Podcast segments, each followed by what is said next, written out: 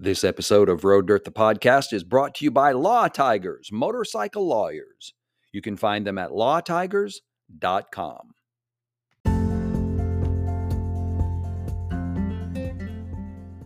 Welcome to Road Dirt, the podcast of Road Dirt Motorcycle Media and RoadDirt.tv, your down home grassroots motorcycle brand, covering what we like to call ride life. This is Rob Brooks, your host. Thanks for tuning in. And on this episode, we are joined by noted motorcycle adventurer, philanthropist, a photojournalist, longtime writer of many motorcycle magazines, and now contributing to the Road Dirt crew, Neale Bayly, formerly of England and living in Charlotte, North Carolina, came down recently to uh, spend a weekend with us, chatting, hanging out, riding motorcycles, and um, making some plans for uh, some great video and uh, written content coming up in the years ahead. So we had we had a, a, chance on a Saturday morning to after breakfast to sit down and uh, have a chat in the Road Dirt Garage, and uh, we thought we'd share this with you. I've long been a fan of Neale Bayly's writings. I think I've been reading his his stuff in motorcycle publications for a better part of 20, 25, maybe 30 years over the years. So uh, it's a pleasure and a privilege to meet him, call him a friend, and have him writing for Road Dirt now. So uh, let's get right into that interview.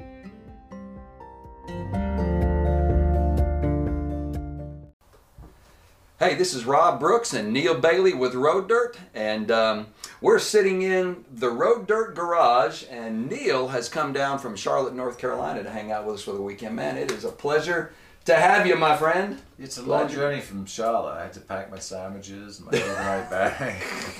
yeah. And fight traffic all the way down here on a Friday when he came down. The old mule's so, not so fast anymore. With the, the car or you? Which old mule you? Yeah, both of them, right. Which old mule you talking about? so, um, yeah, Neale's in town here for the weekend. We thought we'd shoot just a little conversation in the, in here. We're going to ride a couple of bikes and uh, man, just hang out for the weekend. It's going to be good. So, Neale, I just it thrills me that you're here, and and also we actually met last year for the first time at the Barber round, Barber Motorsports round of the Moto America, which series. is actually happening this weekend. That's right. Yeah, they had to move it up a weekend. They can't. It's not the season closer for Moto America anymore, yeah. but um, it's going on as as of this shooting. They are racing at Barber, and we're not there. That's okay. We're here. That's why we're here. Yeah, we have a job to do this weekend. Right? Okay. Yeah, that's right. Got a job to do. So I got to be reminded of that. But it's a thrill to have Neale. I, Neale, I've been reading, like a lot of you have. I, have been reading Neale's writings for a lot of years. I um, knew someone was reading it. Yeah, we're, we're one of two or three people that kind of like Ted Edwards says, you know, two two of his his his, uh, his fans, you know, his only fan. And um, so it's one of these things where I've always wanted to meet you ever since I've been reading you, late '90s, early into the 2000s. And, uh, and then we got acquainted, I guess, through social media last year. We started interacting some, and then we were able to work with you in publishing three of the stories on the on his trip to Ukraine, which was a, a big a, a, big honor for us. And then we met up and you know ate some Mexican and broke some chips together at Barber, and that's how it happens, right? I know, you know, and um, so it's it's a real thrill to not only have you here hanging out with us for a weekend, but uh, have you contributing and collaborating with us at Road Dirt. We're starting a series called Neale Bayly Rides that uh, Neale is going to be a monthly columnist for the, you know, for the for our online RoadDirt.tv publication, and um, so this is a thrill getting to, getting to have you here. Neale has written, you've written all over the world. You, the stories you've shared with me, you know, in the time we've gotten to know each other, and then hanging out this weekend, are just remarkable, man. I, I almost feel like Neale's such a great writer, as well as a writer, that. Um, I almost feel like I've lived vicariously through some of the stories you've told, the places you've been in the world. And um, well, thank you. Um, yeah, I started writing. Uh, I started on a moped when I was sixteen. Oh yeah, okay. Then we had a we were allowed up to a 250cc when we were 17. We had to pass our test. My first bike was an XT 500. Now, where'd you grow up at? You were from Southern England. What's the name of the town? Uh, it's called Torbay. Is the Torbay that I'm from. So okay, right you, on the coast. Some people might know Torquay from Fawlty Towers with John Cleese. It was the crazy show about Basil Fawlty, the hotel owner, and mm. there were good number of people remember that crazy show. So, so that's I, where you grew up. Cool. Yeah, so I grew up in a seaside town that was very much bed and breakfast hotels during the summer, and then of course in the winter was nothing. So it was a town with no industry. You know, Yeah. I grew up in a time period of motorcycling when we had mass unemployment, and Hmm. it hit regional areas really hard. So we kind of grew up in a very scrappy lifestyle. I mean, Yeah. we didn't have cars, we didn't have jobs. I mean, but we always had this desire to ride motorcycles, and somehow we kept our motorcycles on the road. And that just parlayed to a career riding motorcycles around the world, coming to America, and then you know really becoming a journalist came out of the need where I just I was sitting there looking at the lights of Africa one night after a very long trip around Europe, and I said, you know, someone needs to pay me to do this. yeah, exactly. Like it's great when you come back to the pub and you've got your pictures. Oh, that's a great story. You know, that's really cool. But you got no money for another beer, and it's like maybe someone should pay me to do this, and that's what really fueled my journalism career. Yeah. The And- first story he told that we we published is called Addiction, Mm. and it's about it's really the story of that Laverda, isn't it? Yeah. So I thought that was your first bike, but apparently, because I was thinking as I'm reading this, I'm going, his a Laverda 1200 was his first bike, but no, it wasn't. Yeah. Well, you know, back in the day, you know, we were restricted to a 250cc motorcycle as kids until you Yeah, had your yeah. full license, Hmm. and so there was always a hierarchy of, you know, the men rode Triumphs and BSA's, and then Kawasaki started to come, and Yamahas and Hondas, and you worked your way up the chain. So by the time I got to the Laverda, I'd been through um, a 250, a 125, um, the 500, The 500, a Moto Guzzi 850, and then Laverda. So it was kind of like this ascension. So I felt, yeah, at, at that point in life, you feel like you've arrived. You have a Yeah. 1200 cc triple. And of course, it was a big, fast bike in the day. Now Oh, it's an old vintage bike. And But you still own it.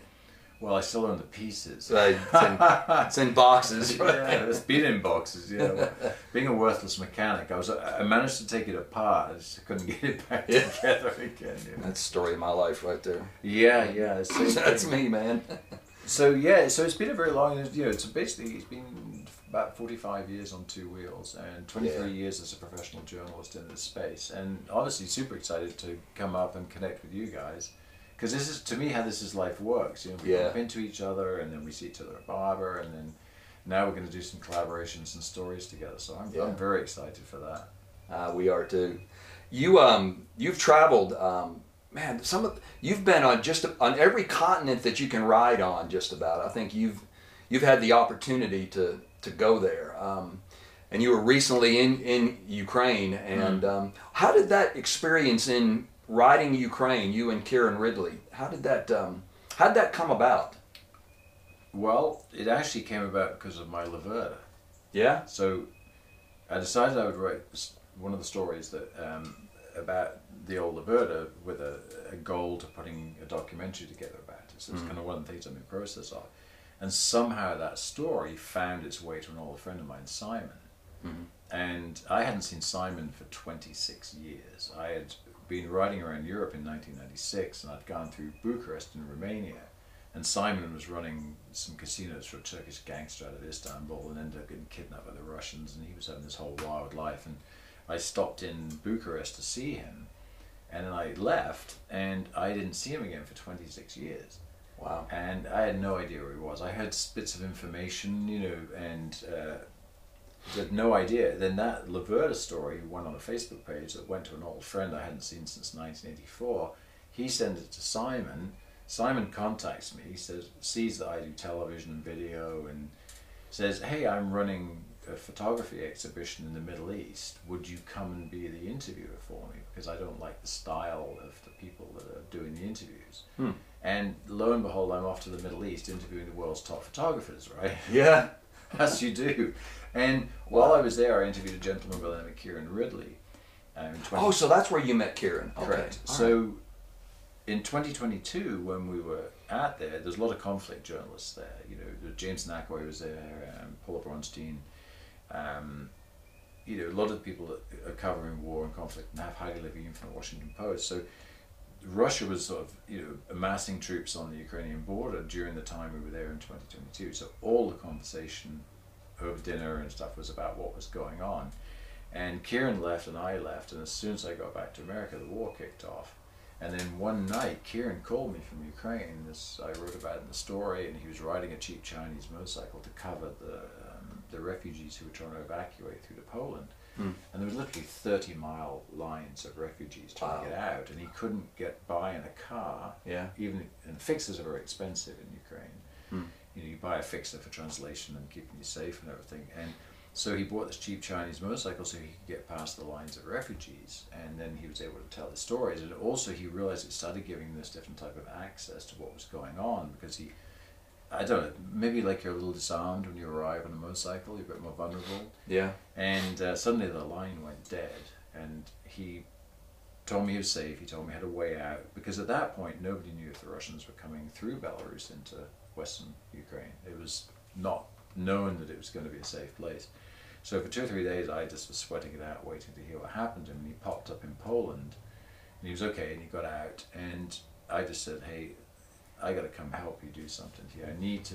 I need to shed some light on the stories of these journalists that are working Mhm. inside. I mean, he had a young wife at yeah. home with twins. I mean, his life's at risk, and you know, And yet he's telling this story. Yeah. Right, and I thought I've got to shed some light on that, and I've got to help the people that are there. So I put a call in to BMW, and we got some bikes teed up in uh, in Munich, and then put some sponsors together.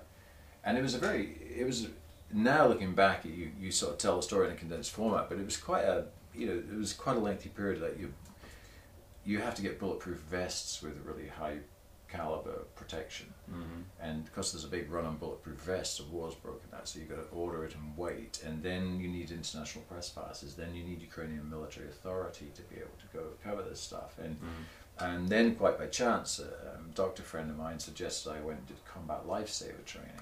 Hmm. So I became the first civilian to go through a military program on combat lifesaver training. And it's not medicine, it is how to keep somebody alive if they've lost a limb, got a bullet hole, not breathing, got a collapsed lung, or they've been burnt or broken bones. It's just what to do to a human to get them to a medic. Yeah. So I did a week Wow. of training with the military to learn, and then they gave me, they're really kind, they gave me a big bag of tourniquets and you know, hemostatic bandages for bullet wounds. So I had this big bag of stuff should we need to keep someone alive long enough to get them to a hospital. So that's when that's when the shit gets real, you know. And Yeah, then, for real. So then there was a series of things. Kieran got COVID. I got COVID. I crashed a bicycle. I was you know, Yeah. you know, this and this. So finally, we end up flew to Paris, trained to Munich, got the bike, went down through um, Europe, and then we spent three weeks riding inside Ukraine. Yeah. And I think we covered about three thousand miles, and we worked with some fixers in Lviv. So Kieran really had a mind to want to sort of do the stories, not just the frontline stuff that we see Mhm. every day, and that was why a lot of the stories that we did were amputees, refugees, Children's Hospital. Children's Hospital. Yeah, yeah. A yeah. lot of the stuff that's maybe not as mainstream. and yet it's it's really it was more of what was happening with the people in Ukraine, what's happening behind the scenes, you know, yeah. that that that's behind the camera, so to speak. And, And I think um, what doesn't get translated, you know, when you see the tragedy, you see a lot of the drama, and you know, is the resolve of the people. You know, Mhm. when you walk into a situation where it's still on fire, you know, from missile strikes, and everybody's just cleaning up. they're still digging out through, out of the rumble, up through the Oh, rubble. yeah, no one's complaining. Everyone's just rolling up their sleeves, and there's almost like this huge energy to put things back as good as it can be, as quick as possible. And I think it's really you know like a coping mechanism. Hey, you can do what you want to, so you're not going to break our spirit, and that Yeah. was very much what we felt.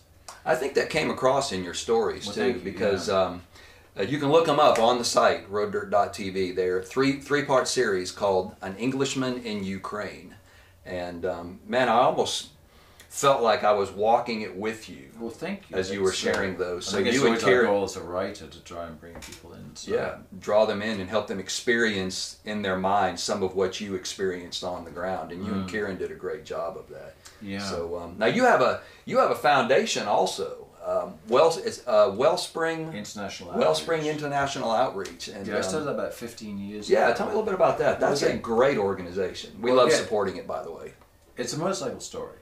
Yeah, essentially it is. Yeah. So in 19, um, 1995, um, in 88, I was going to ride it, our ATGS to, to Brazil, and I put a big trip together. and I broke my spine. So by 1995, I'm working in a motorcycle shop, and um, you're hanging out with a group of yahoos and wild guys, and I said, "Come on, let's let's go to South America." So we bought a bunch of uh, Kawasaki 550s, we bought. I think we ended up buying five, and there was Oh, two wow. two KZs, two GPZs, and one wreck, and we put four bikes together. And mine was quite good. Mine was actually running. I paid. Yeah, so you weren't on you weren't on the wreck. Well, they were working on that. I'm not a good enough mechanic. I mean, I was able to do this. I'm able to do the small things. So we, we put MT60 Pirelli dirt tires. We raised the mud guard so that, you know, drilled More holes and clearance. raised them so the mud got in there.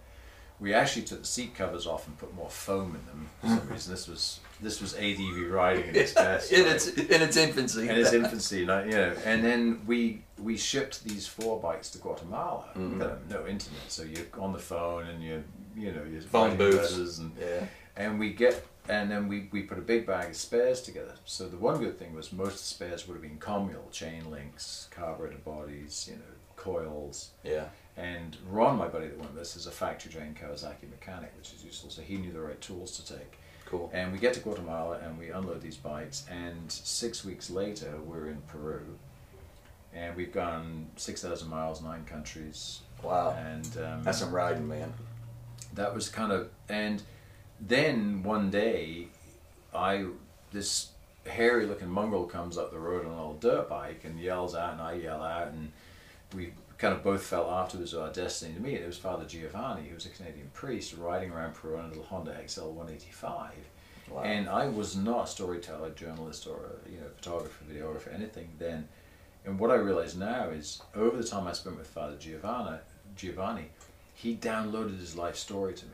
And i could tell you it verbatim today he didn't do it with the other guys it was me and i He guess just- because i'm a storyteller. And this amazing story of you know, being canadian and his family disowning him for being a priest and how he came to be a priest and working in the poorest places in newfoundland and then in peru and all the projects and and i think that was a, such, such a huge big you know life change to me Yeah. because it, it reawakened that I wanted to do something for humanity. And it really wasn't until probably about another 10 or 12 years that I started Wellspring. Hmm. But I think that seed with Was Gio planted with with him. put me on a different path. I came Yeah. home, quit my job, went to Europe, started writing, journaling, and then that was when I had that big decision I need to get paid for this. And as soon as I was up and running and making enough money, I was straight to Peru and started working in the orphanage.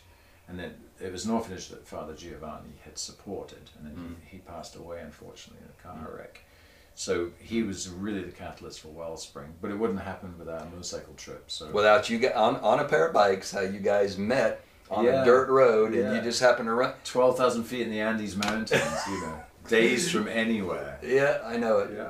That, that's an that's an amazing intera- intersection. Yeah, For but my sure. whole life's like been like that. Like Intersections. My, yeah, my Life is like that, My life changes in a second. I see someone and I'm, you know, These squirrel. oh, new, here's- dir- new direction. Here's something interesting. Yeah. So So motorcycles, always, always, always motorcycles. I mean, that's why we're here now. It's what we're going to be doing this weekend. It's all Yeah, the future yeah. projects we do because of motorcycles. You know. so what have you got? What have- what have you got? Um, what irons have you got in the fire right now? That things that uh, you're working on that you're you got hopes and dreams for in the coming year or two. I always have a dozen or half a dozen movies, books, stories, documentaries Just going in your head. in your head, right? Yeah, it's just the, the regular nonsense that goes on. um, I think the big push is I'm going to go back to Ukraine in mid July, Oh yeah. and um, I'm not quite sure how it's going to come about. So Mm-hmm. I'm just moving things and posturing things. I just did a big story about my friend Anna, who's in Ukraine. I'm waiting for it to publish, and I want to use some media for that. Um, still continuing to fundraise Mm. um, for the kids and for different projects. And then really just sort of in a waiting mode to see how this Ukraine trip shapes up. I'm not 100% sure how it's going to go. I just know I need to be there. Yeah. And I will be there. Is I, Kieran going back? He's going to I meet you. don't know. That's a very Okay. good point. He um, Yeah. he's got some. Uh, you know, He's such a phenomenal photographer with your storytelling. yeah. Well, he won a Pulitzer World Award. Yeah. And he's exhibiting again May 18th. Um, I think for the, the national not National Geographic, the Royal Geographic Society in England, and he's doing a talk about his images. So You guys are a great team. I hope you can work it out. Yeah, and at a certain point in time, you know, there's a lot of stuff that we didn't process from Ukraine. Like, okay, Kieran shot award, world award-winning images, and so there's a situation that, in my mind, like you, know, you look on the wall and you see an image shot by a photographer that's a, it's won a, a prize or a gala award. You know, maybe you might be lucky enough to hear the photographer talk about the image. But it's a snapshot. It's a, like a piece of a jigsaw puzzle in the world, isn't it? You're not seeing Yeah. it, and Even his little description is just a And thumbnail. what's really unique basically. about it is, if you, I take his award-winning images, I shot B-roll video of him shooting them. I've got pictures of the area, Mm-hmm. so I can build a whole composite around each picture of how it was taken, where it was taken, what the situation Give it was context. like, which I think and is give it a backstory. Which I think is very rare. I've Yeah. never seen that done. I mean, I'm sure it has been done. It's not often an award-winning photographer happens to have another photographer and, and someone who can shoot video and tell a story with him because he had no concept he was going to win an award when we did it. He was just doing it. Just to shoot right. So that I would really like to do. Yeah. Um, you know, working on various video series, more stories. So yeah, That's what. That's one of the never run out of stories, right? we don't run out of stories and we've been talking about just how you know relationships are everything and secondly stories are everything. You know we live in we live in such an information overload world that getting to do what we do you know is just It's a privilege. sh- it is. Share stories with people because stories stick with you more than information. Information fills your head. Stories move your soul.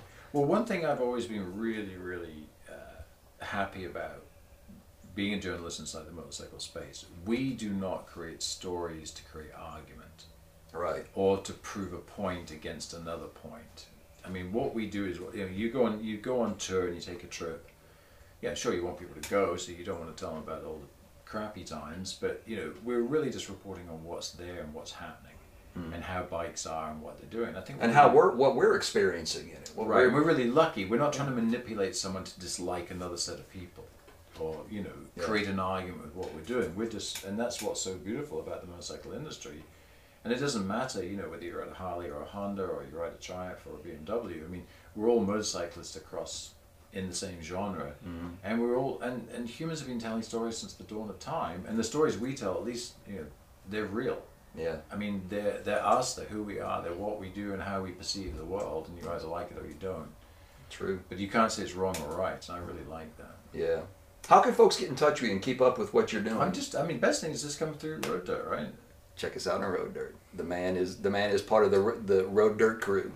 So, yeah, that's an honor to. It's not a good thing for you. You're admitting to that in public, right? I think it's. I, I, I think we'll let you uh, hang around for a bit. Yeah, I can just see the video now where Road Dirt began to fail. Right, it'll all be down to this video. this will be the day, right? It ain't it, man. But um, yeah. So uh, well, uh, well, the the website Wellspring Dash outreach. Well, make sure you put the dash in there. Wellspring Dash Outreach.org, right? Yeah, ORG. And there's a Dot donation ORG. button there. We're 501c3 tax deductible donations, and of course the money will go to Ukraine. We do have other projects still in Peru. Yeah, yeah. And um, Father we- Gio's uh, orphanage, right? Yeah, and you know what? Sister uh, Giovanna and um, Fabiola Josefina, the three nuns that run the place, I mean, Mhm. just lovely ladies. And uh, for those of you who followed me on my social media and videos over the years, you'll, you'll be familiar with them. As soon as the war broke out, they saw on social media that I was going to Ukraine. They called me, said, listen, stop sending us money, everything to Ukraine. Mhm. Wow, We'll manage. that's a heart. They've got a Yeah, heart. yeah, that's what, and those ladies are amazing. And I will go back. I mean, it's in my goal to go back. Oh And, yeah. You know, you're talking about ladies that work seven days a week for these kids, Yeah. and they, they do it with kindness and love and joy. And when I go there, I mean, I know a lot of people probably find this hard to believe. I mean, I those ladies are probably some of my greatest friends. They are so much fun to hang out with. Yeah, And when you see the work they do, I mean, it's very, very humbling. yeah. The commitment that they have to those kids and how they keep them alive, it's just, it's unbelievable. So that's, it's such a privilege for me to go see them. And when they call you up and say, look, don't send us any money because Ukraine needs it, that, that's, uh, That's that's, just- beautiful heart That right there. it is beautiful heart. So you can find him on social media. Just look for Neale Bayly or Neale Bayly Rides. Got a YouTube channel, Neale Bayly Rides. Yeah, there's, a, there's a bunch of videos on there too. Yeah, And a then lot of videos. obviously we'll be doing some cool things. and we'll be doing some forward. cool things here on, in the in the years to come. So Neale, it's a pleasure, man. Good to have you here. Thank you much, and uh, look about- forward to more adventures. We're about to go ride. This is Rob and Neale with Road Dirt. Ride life.